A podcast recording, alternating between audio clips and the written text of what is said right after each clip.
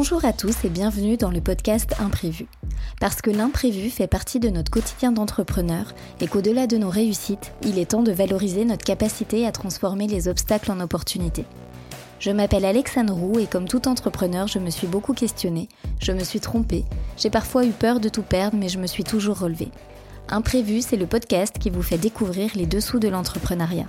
On raconte ici des parcours d'entrepreneurs, le mien, celui des autres, ces chemins qui peuvent parfois vous sembler tout tracés mais qui en réalité sont semés d'embûches. On se retrouve un lundi sur deux pour rentrer dans l'intimité de ceux qui inspirent, qui marquent l'histoire à leur façon et qui, face à l'imprévu, n'abandonnent jamais. Nous voilà dans le tout premier épisode du podcast. Je suis ravie d'être avec vous aujourd'hui, d'enregistrer ce podcast et de pouvoir à ma manière partager euh, des, ressentis sur, euh, sur ce qu'est l'aventure entrepreneuriale euh, d'ordre général et surtout pouvoir vous aider à, déculpabiliser face à des situations compliquées que vous pouvez rencontrer. On en vit tous, on en vit tous aussi en tant qu'entrepreneur et c'est vraiment le message que j'avais envie de faire passer. J'ai envie de montrer que rien n'est facile en fait pour, pour personne et que ces moments de difficulté fait sont, une étape euh, vers notre réussite. Donc c'est hyper important euh, pour moi d'aborder l'entrepreneuriat sous, ce, sous cet angle qui n'est pas nécessairement euh, finalement abordé. Je vais commencer ce tout premier épisode par me présenter car vous êtes de plus en plus nombreux à me suivre sur les réseaux sociaux et à me demander euh, qu'est-ce qui s'est passé pour moi au cours de ces dix dernières années, comment j'ai débuté dans l'entrepreneuriat, qu'est-ce que j'ai fait, comment j'en suis arrivée à vendre euh, une start-up? Et donc, ça me paraissait naturel finalement d'aborder ce sujet avec vous pour qu'on puisse en fait faire connaissance euh, plus en détail et ensuite que je puisse vous expliquer au, au, fur et à mesure des épisodes ce que j'ai pu vivre. Je démarre mon aventure entrepreneuriale il y a dix ans j'avais 21 ans, c'était en 2013, et euh, je pars avec mon conjoint, qui est depuis devenu mon mari. On part à Lyon en week-end à la fête des Lumières, et euh, dans, notre week-end, on cherche des restaurants pour sortir. Bah, finalement, en fait, on n'a pas trop de référentiels euh, à l'époque. Il y a quelques guides papier qui existent, qui sont, qui sont très locaux, mais finalement qu'on n'a pas. Et il y a assez peu de guides digitaux, si ce n'est TripAdvisor. Et au cours de notre week-end, L'idée nous vient en fait de réinventer euh, le TripAdvisor euh, qu'on connaît tous et de de créer un guide digital avec une expérience utilisateur vraiment euh, assez poussée, sélectionner en fait les, les, les meilleurs restaurants dans, dans, les villes de France, les présenter sur un site, sur une application et pouvoir vraiment travailler autour de cette expérience utilisateur. Donc on lance, alors tout va s'enchaîner très vite, hein, je, je fais vraiment évidemment un raccourci. En fait, on passe notre week-end de, la fête des Lumières euh, dans notre petit Airbnb de Lyon qu'on avait loué pour l'occasion. Et en fait, le nom nous vient à ce moment-là. On commence à créer le logo, on commence euh, à imaginer en fait ce que pourrait être ce projet. On rentre euh, à Besançon, dans notre ville natale, et en fait, tout va s'enchaîner très vite. Moi, j'avais toujours su que je voulais entreprendre, mais je ne savais pas quoi, comment, etc. Et en fait, avec ce projet, ça me paraissait naturel, ça me paraissait une évidence. je suis en master à ce moment-là, master stratégie commerciale et entrepreneuriat, donc voilà, on est quand même dans la branche. Et, euh, en fait, je, je fonce tête baissée, entre guillemets, sur, euh, sur ce projet qui me semble être euh, de toute façon mon avenir. Encore une fois, c'est naturel à ce moment-là. Je sais qu'il faut que j'y aille, euh, donc euh, donc je travaille d'arrache-pied. Pendant d'ailleurs euh, mes cours, hein, je, je, fais de mon projet en fait mon, mon cas d'étude et j'avance pas à pas. Et en fait, quelques mois après, six, même pas six mois après, le projet va voir le jour. Alors c'était vraiment très difficile de, de lancer ce projet parce que je me suis confrontée à une problématique que beaucoup d'ailleurs connaissent, hein, euh, pour être tout à fait honnête, j'ai pas d'argent, euh, j'ai pas un centime à investir dans ce projet-là. Euh, Charlie, du coup, mon conjoint non plus. donc en fait, on, on, a l'idée, on a l'envie, mais finalement, il manque quand même presque pas le plus important parce qu'on trouve toujours des astuces, mais en tout cas, ça nous freine quand même dans ce projet. On a l'idée de lancer une campagne de crowdfunding et en fait, euh, bon, ça fait un flop euh, total. On ne sait pas vraiment comment s'y prendre. On communique, on distribue des flyers dans toutes les boîtes aux lettres, des appartements autour. Mais bref, on tente l'aventure. On va quand même voir du monde hein, qu'on connaît, euh, la famille aussi, etc. Et en fait, on n'arrive pas au bout de cette campagne de crowdfunding. Donc voilà, c'est pas pour nous la, la, bonne option, ou en tout cas, on l'a pas pris de, la bonne manière, mais bon, c'est comme ça qu'on apprend aussi. Euh, et finalement, en fait, on arrive quand même à, à obtenir 2000 euros en love money, donc là vraiment auprès de la famille. Ça nous permet de démarrer, mais en fait c'est insuffisant pour lancer notre guide. Alors il faut savoir que euh, à ce moment-là, on n'a aucune compétence euh, dans le web. Et donc on se rapproche d'une agence euh, pour, euh, pour créer la plateforme. Nous on a des idées de ce qu'on veut, on a euh, des ébauches de maquettes, etc. Mais ça, ça va pas plus loin. Et donc à ce moment-là on a besoin de 5000 euros pour financer l'agence qui créera la plateforme. Donc avec les 2000 euros, ben, de toute façon voilà, on ne peut pas aller au bout. Je pense pas nécessairement à me rapprocher d'organismes bancaires parce que notre situation financière, on va être honnête, est pas dingue. donc, donc je passe même pas la porte. Je me dis que je vais pas perdre de temps avec ça. Et en fait, je suis tellement déterminée euh, à mener ce projet au bout euh, que j'ai une idée.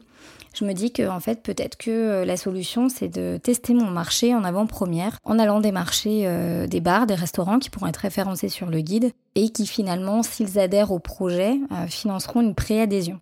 Donc c'est ce que je fais. Et pendant un mois, je démarche euh, tous les restaurants de, Besançon. Je les fais un à un. Je ne fais que ça de mes journées.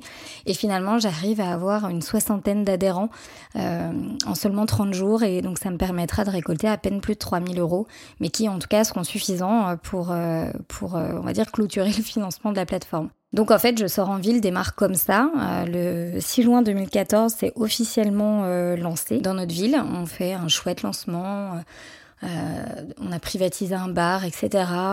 on a un groupe de musique. Enfin bref, un peu ce qu'on avait comme idéal à ce moment-là dans notre tête. Donc on est hyper content de, ce début d'aventure, d'autant plus que on y a mis vraiment toute notre énergie. Et moi, en fait, j'ai vraiment tout donné pour convaincre les restaurants. Alors, je pense qu'en plus, à ce moment-là, j'y croyais tellement, j'étais tellement accrochée à ce rêve-là de monter ce projet que je pense qu'on pouvait difficilement ne pas y croire avec moi. Euh, alors, certes, le, tarif des adhésions était plutôt minime, c'était une soixantaine d'euros. C'était pas un tarif dingue, mais en même temps, il faut quand même expliquer à des restaurants qu'on a besoin d'eux et que pour l'instant, il n'existe rien et que possiblement, ils vont faire un chèque de 60 euros. Euh, euh, voilà, mais en fait, euh, je joue vraiment la transparence, j'explique euh, qui je suis, ce que je veux faire, que c'est vraiment c'est ma voix et voilà. Donc j'embarque finalement les gens avec moi comme ça. Et quelques semaines après, on décide de, de, prendre nos valises et de partir à Lyon parce que le développement à Besançon s'est très bien passé, ça a été très vite, mais on fait vite le tour de tous les restos et finalement on a fait le tour du marché quoi. Donc, donc on part à Lyon. Un petit peu sur un coup de tête, je dois le dire. Donc ça, c'est en septembre euh, de la même année, septembre 2014. Et notre arrivée à Lyon est plutôt chaotique. On ne connaît personne. On loge, du coup, on a trouvé un appartement, mais ça a été hyper compliqué de trouver à distance et avec notre situation financière, en expliquant que euh, on est pour l'un euh, auto-entrepreneur, l'autre veut se former via un congé individuel de formation. Enfin bref, on n'a quand même pas le dossier le, plus dingue. Donc on trouve un appartement qui, qui est pas dans un très bon endroit. Euh, donc voilà, le, début est difficile et en plus on peut vite comprendre que Lyon est une ville de réseau et qu'il va falloir vraiment euh, travailler dur pour faire sa place. Et puis en fait finalement, euh, j'y arrive plutôt pas trop mal. Aussi à force de persuasion, je pense. bien sûr, je me prends des portes. Mais euh, j'arrive à en passer quelques-unes et puis euh, des restaurateurs euh, très sympathiques du coup m'ouvrent aussi leur réseau. Donc en fait on arrive quand même à se développer plutôt facilement je dirais à Lyon et on trouve des agents commerciaux qui vont travailler avec nous dans plusieurs autres villes de France et donc je sors en ville.com atteindra jusqu'à 2000 établissements référencés dans 9 grandes villes. Donc c'est plutôt un chouette développement euh, sur le papier. On était hyper contents. Dans le, dans le cadre de ce projet, j'ai aussi participé à beaucoup de concours de création d'entreprise. À ce moment-là, on est euh, souvent euh, finaliste ou lauréat. En tout cas, on est, on est toujours en bonne position, on va dire, et on commence à rencontrer des, investisseurs qui, du coup, sont pas inintéressés par le projet, mais qui veulent un peu plus de preuves de concept et qui, du coup, nous demandent à ce moment-là de lancer l'application parce qu'on a juste un site web qui est responsive, sur mobile, mais on est vraiment à l'ère des applications et on nous dit, bah, lancez votre application. À ce moment-là, je vais quand même me rapprocher de banque. On finira par avoir un financement total. Euh, on a eu un cofinancement de 60 000 euros sur deux banques et puis un renfort de RDI, Rhône Développement Initiative, donc réseau initiative, qui apportera 30 000 euros supplémentaires en prêt d'honneur parce qu'on est lauréat dans une catégorie innovation. Donc voilà, on a quand même 90 000 euros pour, euh, pour nous développer, mais on est challengé par un mentor qui du coup nous est mis à disposition euh, par RDI. C'est le principe quand on intègre gérer un réseau comme celui-là. Et en fait, il va beaucoup, beaucoup nous challenger sur le business model. Et ce qu'il en ressort, en fait, c'est que le modèle économique est pas suffisamment rentable. Donc, il faut savoir que du coup, ça fait déjà trois ans qu'on a lancé la plateforme. Entre-temps, euh, on a eu une petite fille euh, qui est arrivée euh, dans, dans nos vies. Donc il faut réussir à gérer euh, l'entrepreneuriat, l'arrivée de, de, notre petite puce, du coup qui à ce moment-là euh, a déjà euh, presque deux ans, et le fait que financièrement, à un moment c'est quand même compliqué, on vivote. Donc on est vraiment hyper challengé et, et c'est vrai que c'est plutôt assez difficile et on se dit qu'il va falloir trouver des solutions pour dépasser ça la solution qui s'offre à nous, et ce qu'on commence à mettre en place, c'est d'ajouter des offres complémentaires et des offres plus traditionnelles, je dirais, de prestation de services. On a toujours le guide, on va référencer des restaurants, et quand on référence les restaurants, on explique que euh, on est une agence de communication, commence à se tourner vers ce modèle, et on fait euh, des cartes de visite, des menus pour les restaurants, du community management, etc. En fait, on teste vraiment beaucoup, beaucoup de choses parce que euh, on sait pas trop où on va, on est assez autodidacte, mais par contre, on met énormément d'énergie à se former parce qu'il est hors de question de proposer des prestats et euh, de faire le travail à moitié. Donc on s'investit énormément aussi dans nos auto-formations respectives, à Charlie et à moi. Et on va se spécialiser sur la partie web et on va réussir finalement à sortir du lot. On fait quelques premiers sites qui du coup sont euh, très encourageants en termes de résultats. nos clients parlent de nous, deviennent vraiment prescripteurs. Et on arrive à sortir du côté très concurrentiel euh, des agences web parce qu'on est spécialisé dans ce milieu de la restauration. Donc en fait, on s'adresse à des restaurateurs, à des chefs, à des marques culinaires. Et ça nous permet vraiment de rentrer dans une dynamique hyper positive. Et là, on commence à avoir des meilleurs ouvriers de France, des chefs étoilés, etc. Et là, vraiment, du coup, le développement de l'agence euh, est parti, quoi. Il n'y a plus grand chose qui peut nous arrêter à ce moment-là. Et progressivement, on arrête le guide parce que finalement, en fait, c'est beaucoup trop énergivore. Et on commence à se rendre compte qu'est un modèle économique euh, vraiment rentable, notion qu'on n'avait pas euh, jusque-là. Donc le développement de l'agence se poursuit, on a des dizaines et des dizaines de références et dans le milieu des personnes assez influentes et en fait lors de l'implémentation de sites de restaurants, il y a un sujet qui revient assez régulièrement, c'est la réservation de table parce que du coup ça se démocratise énormément, tous les restaurants y viennent, etc. Et nous on propose ben, les solutions qui existent déjà sur le marché. Et les restaurateurs nous font parfois des retours par rapport à ces plateformes. Et euh, il y a un premier chef qui commence à me solliciter, un chef assez important en plus euh, à Paris. Il me dit Alexandre, bah, est-ce que euh, toi, tu serais pas bien placé pour pouvoir nous proposer en fait une plateforme, la réaliser? Alors je dis oh là là, non, non, c'est pas du tout le même développement, c'est quand même un, autre sujet, c'est complètement différent. Non, je peux pas partir sur sur ce sujet-là. Et en fait, on me le demande deux fois, trois fois, quatre fois. Et donc là, je me dis, bon, bah, effectivement, il y a peut-être quelque chose à faire. Et quelques années après, en janvier 2019, on décide euh, officiellement de lancer No Show. Donc on l'appelle No Show pour faire référence euh, bah, au No Show justement, les personnes qui réservent et qui se présentent pas, on appelle ça les clients fantômes. Et ça représente une perte qui est juste immense pour les restaurateurs. Donc en fait, on tourne vraiment notre site de réservation de table vers la diminution des No Shows, c'est notre promesse. Et donc on tape assez fort euh, avec ce nom. Et puis en fait, on a aussi surtout déjà notre clientèle. Donc euh, on utilise et on use en fait de notre réseau pour pouvoir développer nos shows. Et ça marche très bien, ça se lance très vite. En six mois, la première version de la plateforme était opérationnelle. Et on lance, on mobilise notre réseau et nos premiers clients sont des bêta-testeurs, on co-construit avec des restos. Donc ce qui va en faire vraiment une plateforme euh, hyper adaptée en fait au milieu de la restauration. On se fait connaître de plus en plus et on commence à engager une levée de fonds. Donc là, on est euh, fin 2019. On commence à trouver des investisseurs. Il y en a deux qui se manifestent particulièrement, un chef étoilé et un propriétaire de dizaines de restos à Paris qui a un réseau énorme. Et quelques jours avant la signature, le confinement est annoncé. Donc là, euh, patatras, hein, le 17 mars 2020, tout s'effondre pour nous.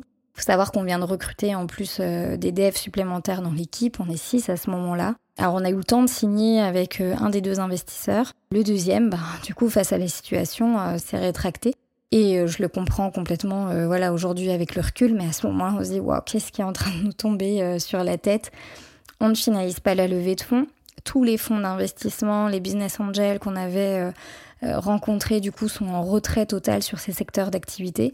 Et là, moi, pendant 15 jours, je me suis dit, mais qu'est-ce qui nous est tombé sur la tête? Tout va s'arrêter. Euh, surtout que on avait mis là aussi beaucoup d'énergie, on avait développé nos choix en gardant l'agence pour vraiment avoir une sécurité, mais on avait réinvesti aussi tout l'argent euh, qu'on avait pu gagner avec euh, Je sors en ville et ça avait été vraiment pour nous très très dur parce que je parlais tout à l'heure de notre endettement, on avait 90 000 euros de dette pour développer un modèle économique qui s'avérait pas suffisamment rentable, le guide je sors en ville.com, donc on a progressivement abandonné. Donc avec l'agence, on a remboursé l'intégralité de nos dettes et on se relance dans un nouveau projet qu'on autofinance au démarrage. Et euh, là, euh, je me dis, bah, on avait mis toutes nos économies, on avait mis beaucoup d'énergie. Je me suis dit, waouh, avec ce confinement-là, euh, c'est la fin. On a fait tout ça pour rien, quoi. Et je suis pas vraiment du genre à me laisser couler comme ça. Et je me suis dit, il va falloir qu'on se réinvente, il va falloir qu'on trouve une solution. J'ai cherché vraiment quelques jours et puis je voyais que aux informations, il parlait du coup des grandes, des grandes surfaces pardon, qui mettaient en place le click and collect, quelques magasins, etc. Et assez vite, on s'est dit qu'il fallait partir sur le click and collect. J'en ai parlé aux équipes, j'en ai parlé avec Charlie évidemment, et euh, on a décidé de se lancer sur ce sujet.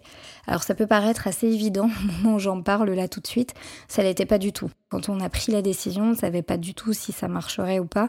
On ne savait pas combien de temps pouvait durer le confinement, si les restaurants resteraient fermés ou pas. Enfin bref, il y, avait tout un tas de questions. Mais on s'est dit, bon, foutu pour foutu, autant tout tenter et s'investir à fond. Et là, en fait, euh, on a mis euh, presque un an et demi euh, à développer un logiciel, une solution de réservation de table. Et là, en fait, en un mois, il faut réinventer un nouveau projet. Alors certes, on a, on a quelques bases hein, euh, sur le logiciel à réexploiter, mais quand même, on redéveloppe un, un projet complet. C'est hyper dur, on travaille énormément. Euh, nos équipes, à ce moment-là, on est tous hyper soudés, ils s'investissent, mais comme des dingues. Il y a des soirs, on finit à 5 heures du matin. Il y a des jours, on finit, euh, on raccroche sur Skype, euh, parce qu'à ce moment-là, on utilise cette solution-là pour communiquer tous à distance. Des fois, on est 12 heures en communication, que c'est un truc de dingue, mais en fait, on n'a pas le choix, puis on est tous chez nous. Donc, en fait, de toute façon, on y va, on avance. Bon, si ce n'est que nous, on a notre petite puce, du coup, qui est, qui est à nos côtés. Et euh, c'est pas évident à gérer, mais en tout cas, on, s'accroche parce que de toute façon, c'est hors de question de, tout perdre, quoi. Et on lance euh, la plateforme, euh, elle est prête donc au bout de peu près 30 jours, ce qui est un record ultime. Je me demande encore comment on a fait pour boucler ça aussi vite. On a fait les choses bien quand même, on est allé vite, mais on a fait les choses bien. Et nos clients de la solution de réservation de table deviennent clients de cette nouvelle solution, deviennent prescripteurs, on parle autour d'eux, etc. Et en fait, tout va très vite. Et on commence aussi à avoir des articles dans la presse deux articles, trois articles, six articles, quinze articles, vingt articles. Et là, en fait, vraiment, ça part, ça décolle. On commence à avoir des clients dans toute la France. On connaît à ce moment-là vraiment un début d'accélération. On arrive aussi à tenir bon parce qu'il y a les PGE pour aider les entreprises à, survivre, hein, tout simplement.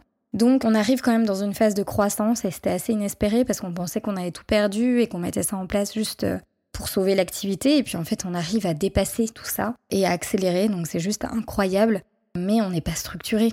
On n'est quand même pas beaucoup dans l'équipe, on n'a personne pour gérer le support, parce qu'il faut savoir que c'est bien de créer un logiciel hein, et toute la plateforme technique, etc. Mais ensuite, euh, il faut assurer du support client, et ça, c'est 7 euh, jours sur 7, euh, pas 24 heures sur 24, mais presque, parce qu'en gros, on a un support qui est accessible de 8h à 23h. Et faute d'avoir pu structurer notre équipe, c'est Charlie euh, et moi-même, donc tous les deux, le couple, hein, qui gérons du coup euh, euh, le support client. Donc en termes d'équilibre pro-perso, c'est pas dingue à ce moment-là. C'est très difficile. Les restaurateurs sont quand même dans une situation et dans une, dans une période qui est aussi hyper compliquée, ce qui veut dire que quand il y a un petit grain de sable dans l'engrenage, tout de suite ça prend des proportions immenses, etc. Et voilà, on est ultra sollicité sur le support il faut s'accrocher quoi. Donc c'est pas une période facile, mais par contre sur le plan du développement, que les restaurants ouvrent ou ferment, finalement on a toujours une solution à proposer et on arrive vraiment à se développer. Les mois passent, les semaines passent et euh, durant l'été 2020, euh, Club Med euh, nous contacte, entend parler de nous et souhaite implémenter une solution de réservation euh, pour les restaurants euh, premium, je ne sais plus comment ils les appellent, mais les restaurants premium dans les clubs med qui du coup sont réservables et accessibles qu'une fois par semaine, je crois, par, par client. Ils se rapprochent de nous, ils testent, enfin ils veulent tester, voir un peu notre solution, mais en fait on n'est pas tout seul à être à être analysé. Il y a toutes les plateformes du marché, enfin toutes les plateformes en tout cas les, les plus connues du marché. On n'y croit pas trop parce qu'en plus on a une petite équipe, le développement est assez jeune, etc. Et en fait, in fine, euh, nos shows vont être sélectionnés par euh, Club Med pour faire une implémentation sur tous les établissements France. et possiblement tous les établissements euh, Club Med tout court au monde euh, dans un temps 2. Mais donc euh, voilà, un petit peu ce qui se passe, euh, ce qui est en train de se mettre en place. On est ravis de cette, euh, de cette annonce, de ce chouette client qu'on a réussi en fait euh, à, à, convaincre, à convertir par, le, par tout le travail qu'on a fait euh, au cours de ces derniers mois. Et Dieu sait que ça a été vraiment quand même compliqué avec la, la période qu'on a traversée, donc c'est une super belle réussite. Mais en fait, on est rattrapé un peu par notre, par notre épuisement euh, face à la, à la, situation et au fait qu'on n'est pas structuré par rapport au manque de moyens financiers. Et fin 2020, en fait, on commence à réfléchir à une solution parce qu'on se dit, je pense qu'à un moment, il faut quand même euh, savoir où sont nos limites. Là, on commence sincèrement à les atteindre. Euh, gérer le support euh, en permanence, ne plus avoir de week-end tranquille, de repas entre amis, en famille, de vacances, etc. Et j'ai, un bon nombre d'anecdotes à ce sujet-là, mais je pense que j'aurai l'occasion d'en reparler dans d'autres épisodes. Vraiment, on est épuisé et moi, je me dis, il faut peut-être qu'on aille chercher une structure quand même qui est, euh, est euh, posée, qui a les moyens financiers et en fait qu'aura un logiciel comme ça entre ses mains et qui sera prêt à le faire décoller tout de suite. Donc voilà un peu ce qui se passe. On commence à échanger avec des repreneurs euh, potentiels. Bon là aussi c'est les montagnes russes, mais ça fera certainement l'objet d'un podcast à part entière parce que il y a très peu d'informations à ce sujet quand on voit une société. Donc j'aimerais bien vous en parler un peu plus en détail. Mais in fine, au printemps 2021, on a des échanges qui se, qui se concrétisent avec le groupe fiducial. On passe une période euh, intense d'audit. Franchement, c'est encore une sacrée aventure, une sacrée chose à vivre dans son aventure entrepreneuriale, parce que là, tout est étudié. Il y a des audits euh, techniques, euh, financiers, etc. Et je suis ravie que, que à ce moment-là, nos choses soient ma troisième entreprise parce que euh, j'ai voulu faire les choses proprement, euh, que ce soit en termes de, de, de juridique, de, de technique, etc. Vraiment, on a, on a pensé à tout dans les moindres détails. J'avais absolument pas en tête euh, cette finalité-là pour nos shows au départ. Mais en tout cas, on avait vraiment tout intégré, mis les choses en place correctement et heureusement parce que sinon je ne pense que ça serait jamais allé au bout. Et en juillet 2021, Nocho est, est, racheté par le groupe fiducial. Nocho est valorisé à ce moment-là à 460 000 euros. Alors là aussi, je pense que je referai un podcast euh, pour expliquer un petit peu ce que ça veut dire une valorisation. Ce n'est pas ce que j'ai touché moi réellement dans, dans mes poches, mais en tout cas, on est ravis de cette valorisation parce que euh, on a quand même travaillé dur et c'est mettre en fait un, un montant, une Ouais, valoriser. Bah, de toute façon, ça s'appelle une valorisation, mais valoriser du coup euh, le travail, euh, le travail qu'on a fait, ce qu'on a mis en place. Et donc ça, c'est vraiment euh, une belle victoire. Et quand on signe en fait en juillet 2021 le le rachat de nos shows, je suis enceinte de ma deuxième fille. Et je suis enceinte de, de 7 mois. Donc là, je vais faire un accompagnement de, des équipes chez Fiducial pendant un mois et demi. Et je partirai en congé mat in extremis quelques jours, euh, quelques jours avant mon accouchement. Donc euh, d'autant plus ravie que je pense que sincèrement, ça aurait été compliqué de gérer euh, le développement avec un deuxième petit bébé qui arrive.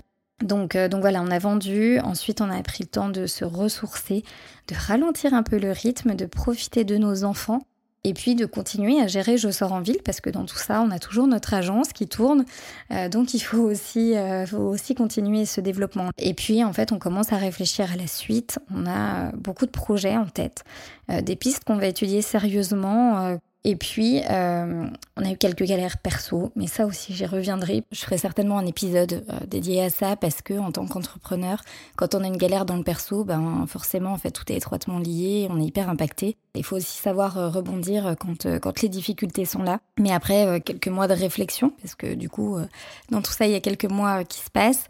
Après quelques mois de réflexion, finalement, je me rends compte que sur ce quatrième projet entrepreneurial, j'ai vraiment envie de me tourner sur la transmission. J'ai envie d'accompagner les porteurs de projets, accompagner les entrepreneurs, être en fait une personne bienveillante qui va pouvoir écouter, aider, soutenir les entrepreneurs.